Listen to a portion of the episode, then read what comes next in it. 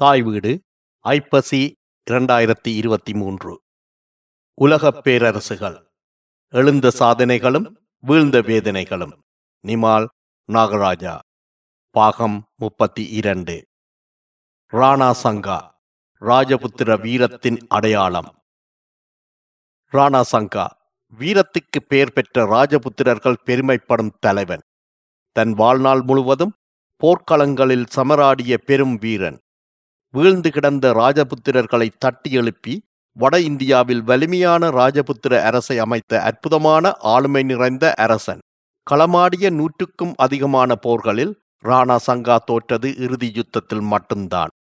ஒரு கண் கிடையாது ஒரு கையில் மணிக்கட்டுக்கு கீழ் கிடையாது அம்பு பாய்ந்ததால் ஒரு கால் ஊனம் உடல் முழுவதும் எண்பது வெட்டுக்காயங்கள் இவைகள் அத்தனையும் போர்களில் ராணா சங்கா பெற்ற விழுப்புண்கள்.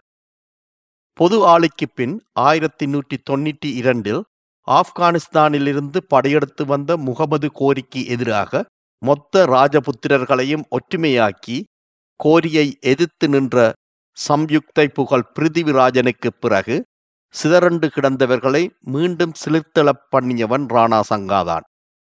இவனது வலிமை நிறைந்த வாழ்வீச்சுக்கு முன்னால் சுற்றியுள்ள பிரதேசங்கள் ஒன்றன் பின் ஒன்றாக இவனது காலடியில் வீழ்ந்தன. அப்போதைய டெல்லி சுல்தான் இப்ராஹிம் லோடியின் படை அடிக்கடி ராணா சங்காவுடன் தோற்றோடவே டெல்லியின் ஆட்சி பிரதேசங்கள் ராஜபுத்திரர்களின் கைவசம் வந்தன. சித்தூரை தலைநகராக கொண்டு மேவார் என அழைக்கப்பட்ட ராஜபுத்திரர்களின் ஆட்சி விரியத் தொடங்கியது. அந்த நேரத்தில் மேவாருக்கு அண்மையில் மால்வா எனும் பிரதேசம் இஸ்லாமிய ஆட்சியின் கீழ் இருந்தது. அந்த ஆட்சியை கவிழ்க்க மெதினிராய் எனும் இந்து வீரன் ராணா சங்காவிடம் உதவி கேட்கவே ராணாவின் படை மால்வாவை கைப்பற்றி மெதினி ராயை அரசனாக்கியது. இந்த வெற்றியோடு வட இந்தியாவில் ராஜபுத்திரர்களின் அரசு அசைக்க முடியாத பலத்தோடு எழுந்து நின்றது. இந்த நேரத்தில்தான் பாபர் டெல்லியை கைப்பற்றி புதியதொரு சக்தியாக எழுந்து நின்றார். அந்நிய ஆட்கள் எங்கள் சொந்த பூமியில் கோலோச்சுவதா என ராஜபுத்திரர்கள் குமுறத் தொடங்கினார்கள். ராணா சங்கா தலைமையில் பாபருக்கு எதிராக ராஜபுத்திர கூட்டணி உருவாகியது. மிக பலம் பொருந்திய ராஜபுத்திர படை பாபர் படைகளை சந்திக்க அணிவகுத்து நின்றது. இந்த செய்தி பாபருக்கும் போய் சேர்ந்தது. பாபருக்கு மட்டுமல்ல அவரது படை வீரர்களுக்கும் போய் சேர்ந்தது. பாபரின் படை வீரர்கள் கலங்கி போனார்கள். இன்னும் ஒரு பெருஞ்சுத்தத்திற்கு அவர்கள் தயாராக இல்லை. அதைவிடவும் ராஜபுத்திரர்களின் வீரத்தையும் உயிரை வெறுத்து மூர்க்கத்தனமாக போரிடும் திறனையும் ஏற்கனவே அவர்கள் அரசல் புரசலாக அறிந்திருந்தார்கள். காபூலுக்கே திரும்பி போவோம் என பாபரிடம் தளபதிகள் விண்ணப்பிக்கவே இளவயதில் நாடின்றி அலைந்த நாட்கள் பாபரின் நினைவுக்கு வந்திருக்க வேண்டும். இந்தியாவே இனிமேல் எங்கள் தேசம். கடைசி ஒருவனாக நின்றாவது நான் போரிடத் தயார். கருணை மிக்க இறைவனின் சித்தம் இது. அதை மீற நாங்கள் யார்?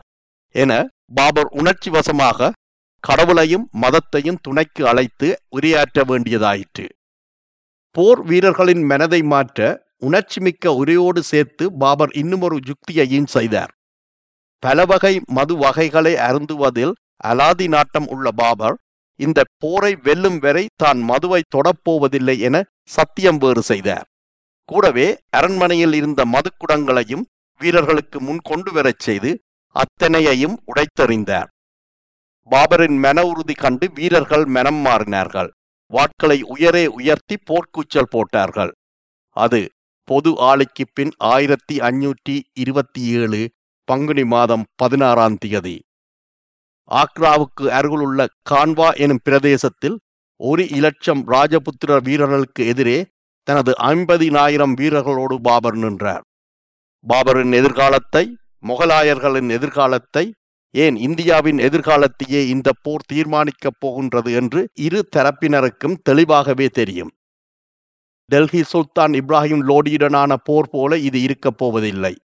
இப்ராஹிம் லோடியின் படை அப்போது வலுவிழந்து கிடந்தது. பாபர் அதனை இலகுவில் வெற்றி கொண்டார்.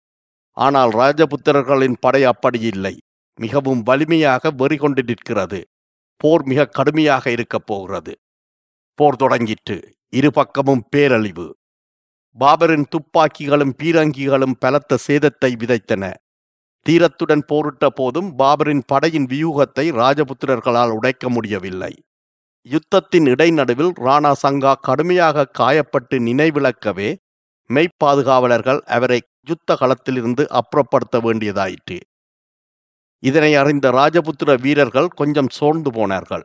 நிலைமையை சாதகமாக்கிக் கொண்ட பாபரின் கைப்போரில் ஓங்கியது. முடிவில் அந்நிய ஆட்சிக்கு எதிராக அணிதிரண்டு போராடிய ராஜபுத்திரர்கள் தோற்றுப் போகிறார்கள். வீழ்ந்து கிடந்த ராஜபுத்திரர்களின் தலைகளைக் கொண்டு ஒரு பெரும் கோபுரம் செய்து முகலாயப் படை தனது வெற்றியை கொண்டாடியது. ஆனாலும் தலைமறைவாக இருந்த ராணா சங்கா பாபரை விடுவதாக இல்லை. போர்க்காயங்கள் ஆறியதும் பழையபடி படைகளை திரட்டத் தொடங்கினார். பாபரை வெல்லும் வரை தான் சித்தூர் திரும்பப் போவதில்லை என சத்தியம் வேறு செய்து கொண்டார். இதை கேள்விப்பட்ட பாபர் ராணா சங்காவின் பெரும் விசுவாசியான மால்வா நாட்டு அரசன் மெதினி ராய் மீது படையெடுத்தார். மெதினி ராயின் சந்தேரி கோட்டையை முற்றுகையிட்ட பாபர் மெதினி ராயுடன் சமரசம் செய்ய தூது அனுப்பினார். ராணா சங்காவுக்கு துரோகம் செய்வதை அறவே வெறுத்த மெதினி ராய் சமாதான தூதை மறுத்து போர்க்களத்தில் மடிய முடிவு செய்தார். வீராவேசமாக மெதினி ராய் போரிட்டாலும் பாபரின் படையின் பலம் மிகப்பெரியது. முடிவு தீர்க்கமாக தெரிய வந்ததும் ராஜபுத்திரர்கள் ஒரு அதிர்ச்சியான காரியம் செய்தார்கள். தங்கள் வழக்கப்படி தங்கள் மானம் காக்க தங்களது பெண்களையும் குழந்தைகளையும் கொன்றுவிட்டு பிறந்த மேனியோடு பாபரின் படையோடு இறுதியாக மோதி வீரச்சாவடைந்தார்கள். மெதினிராய் இறந்து சில நாட்களில் மீண்டும் பாபருடன் மோதுவதை விரும்பாத ராணா சங்காவின் சகபாடிகள் சிலர் அவரை நஞ்சூட்டி கொலை செய்தனர். போர்க்களங்களிலேயே தனது வாழ்க்கையை செலவிட்ட பெரும் வீரனான ராணா சங்காவின் மரணத்துடன் பாபரின் மிகப்பெரிய தடை விலகியது. பாபர் கொஞ்சம் கொஞ்சமாக புதிய பிரதேசங்களை வெற்றி கொள்ளவே முகலாய சாம்ராஜ்யம் வேகமாக விரியத் தொடங்கியது. பாபர் இந்தியாவில் காலடி வைத்து நான்கு வருடங்கள் போயிருந்தன. தொலை தூரத்திலிருந்து இந்தியாவை நாடி வந்த பாபரை தேடி ஒருவர் வந்தார். பெரும் போர்களில் வெற்றி பெற்று முகலாய சாம்ராஜ்யத்தினை உருவாக்கி காட்டிய ஆற்றல் மிக்க பாபர் வந்தவர் முன்னால் மண்டியிட வேண்டியதாயிற்று. வந்தவர் அரசனுக்கும் மாண்டிக்கும் வித்தியாசம் பார்க்காத ஆசாமி. அவர் மனிதர்கள் தவிர்க்கவே முடியாத அழையா விருந்தாளியான மரணதேவன்.